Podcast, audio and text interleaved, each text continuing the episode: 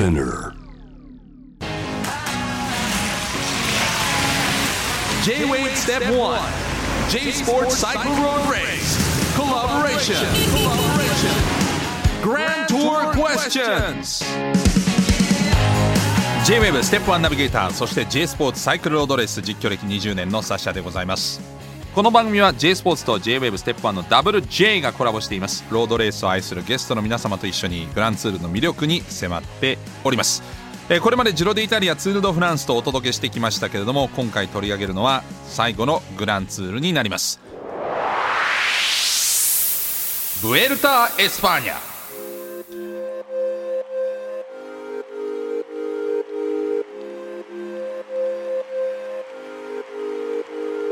スペインを舞台に開催されるシーズン最後のグランツールですね。今大会は第76回大会となるんですが8月14日に世界遺産のブルゴス大聖堂をスタートして総走行距離およそ3400キロ全21ステージでスペイン国内を回って9月5日にはサンティアゴでコンポステーラ大聖堂でゴールを迎えるという大聖堂スタートからの大聖堂フィニッシュということなんですね、えー全部無事フィニッシュしたら大成功。なんつっちゃって、えー今年は特にですね東京オリンピックと世界選手権に挟まれた日程ということで話題の選手が多く出場するんじゃないかということで注目にもなっています。番組では4回にわたってブエルタ・エスパーニャの魅力を迫っていくわけですけれどもここでもはや準レギュラーと言ってもいいでしょう。この方です。私と J スポーツでの実況解説でもコンビでお世話になっております。元プロロードレーサー現在は日本自転車普及協会の主幹調査役。さらに国内最大規模の自転車ロードレースツアーオブジャパンの大会ディレクターを務めている栗村修さんです。よろしくお願いします。はい、栗村です。よろしくお願いいたします。ブエルタ大成功。いやまだ始まってない。あ、これから。ええ大成功に向けての4回ですから。いやー、サッシャさん、いきなりキレッキレな親父ギャグを、ええ。え、すいませんあの親父なもんで。差し込んでいただいてありがとうございます。テンション上がりました。上がりますね。はい。はい、ジロデイタリアツール・ド・フランスに続いてのブエルタ・エスパーニャってなんだろうにゃ。はい。えー なんだろうにゃ、はい。自転車ロードレースの世界にはですね、グランツールという表現がありまして、で、これがですね、三大ステージレース、はい。要するに非常に規模の大きいステージレースを表現します。で、まず一つがジロデイタリア、イタリア一周。はい。そして二つ目が皆さんおなじみ、世界最大の自転車レース、ツール・ド・フランス、フランス一周。うん。そして、今回のこのブエルタ・エスパーニャが、スペイン一周でシーズン最後のグランツールとなるということで、はい。本当にこう3週間で今お話しした各国を回る本当に壮大なスポーツイベントですね。そうですね今年のブエルタ・エスパーニャはスペインをどんな感じで回るんですか？はい。近年はですね、結構あの国外に出ることが流行りだったんですけども、やはり感染症の影響で各国の国の中でね、ちょっと完結するバージョンが今、ここ、えー去年、えーそして今年と流れとしてあるんですが、えー今年のブエルタ・エスパーニャもその流れ通りにですねほぼ国内スペイン国内をぐるっと回る、まあ、北部スタートして1回南下してそしてもう1回北部に上がってフィニッシュという、はい。そんなルートとなっております。そんな中で注目ポイントとしてはどこですか？はい。でこのブエルタ・エスパーニャの注目ポイントなんですけどもまず1つ目はい、シーズン最後のグランツールということで、うん、今シーズン思ったような活躍ができなかった有力選手たちのリベンジの場。はい。そしてもう一つ。来年契約がまだ決まってない選手たちのおい俺の就職先見つけなきゃ走りはいまあこういうまず選手たちのちょっとシーズン終盤だからこそのなんか切羽詰まった感じが非常に面白いレースを生み出すんですね。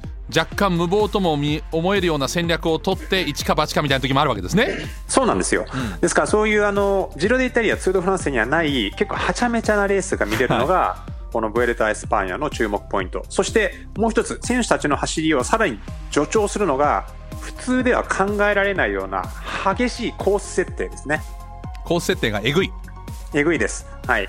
で、結構自転車レースの場合は、上り坂が当然、この勝負ポイントになるんですけども、ブエルタ・エスパーニャは、ゴール地点、フィニッシュ地点が上り坂に設定してあることが非常に多くてですね、はい。今年はその数が全21ステージなんと8、半分近く。半分近く。登ってばっかり、そうなんですよ。通常ですねこのコースっていうのは平坦コース丘陵コース丘ですね。あと山岳コースって区分けをするんですけど、えブエルタの場合は平坦コースと言われてるんだけど蓋を開けるとおいこれ山岳コースだろみたいな 平坦詐欺と言われるようなねコースもあるんですね。え例えば今年のツールだと何個だったんでしたっけ？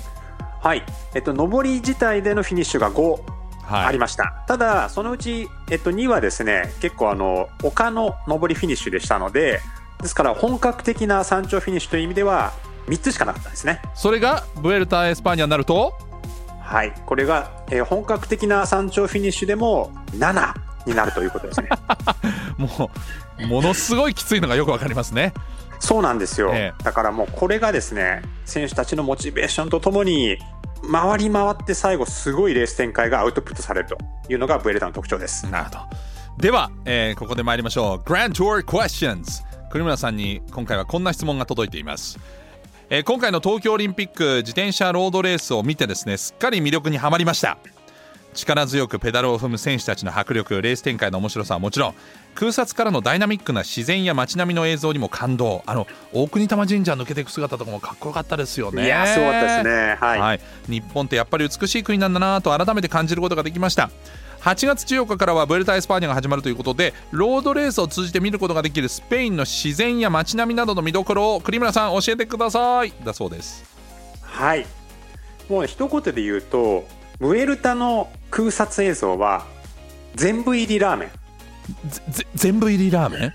えもりもりってことですか？そうですね。あの、まあ、北部はですね、まあ、この、例えば、えーツール・ド・フランスにね、出てくるピレネなんかの、えーコース近いですから、やはりこう、ちゃんと樹木がね、生えていて、あの、ツールでもおなじみの山岳コースが出てくるんですけど、はい。まあ、一方で、まあ、南下をしていくと、はい。結構砂漠っぽいそうです光景ねだったりとか、あとやはりその海沿いのスペインのこのリゾートの南部のね、うん。あの映像とか、あとは牛、はい。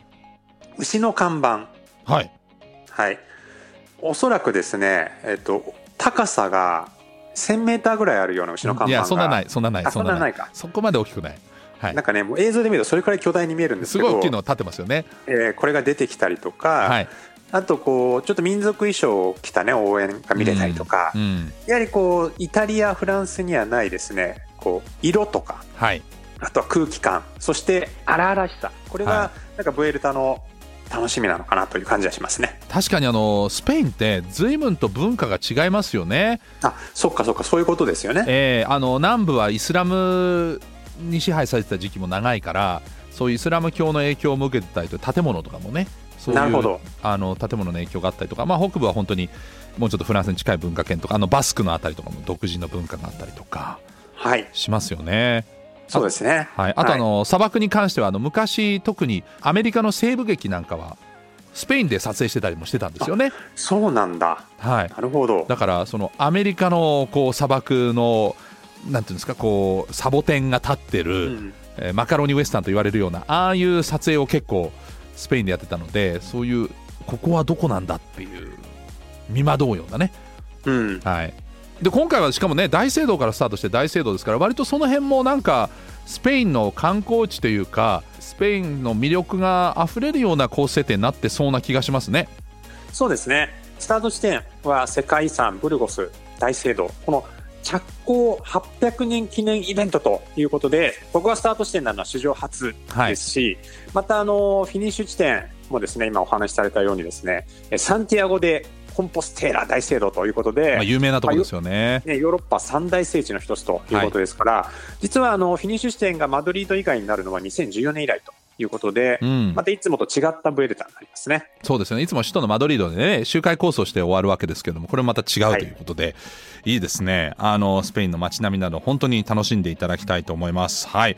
ちなみに栗村さん、はい。えー他にもですね、えー今回注目していることがあるんですよねはい。まあ、やはり日本人としてはですね、はい日本人選手の出場、これはもう注目しないわけにはいきませんのいで、やー嬉しいですねはい。でまずですね、もう日本のロードレース界のスター、新城幸也選手の出場が発表されました。やった今回がもう15回目のグランツールですかそうなんですよ。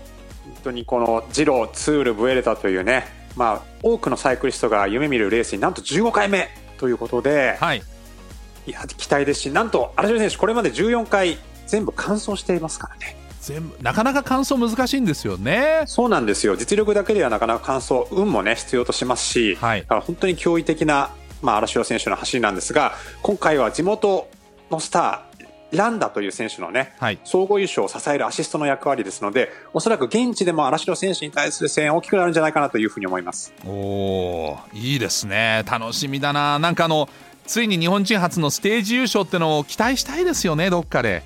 そうですね、まあ、ランダーがいるのでね、なかなか荒城選手の自由な走りは見れないかもしれませんがね、まあ、あの自由が許されるステージもあるかもしれませんから、注目したいですね。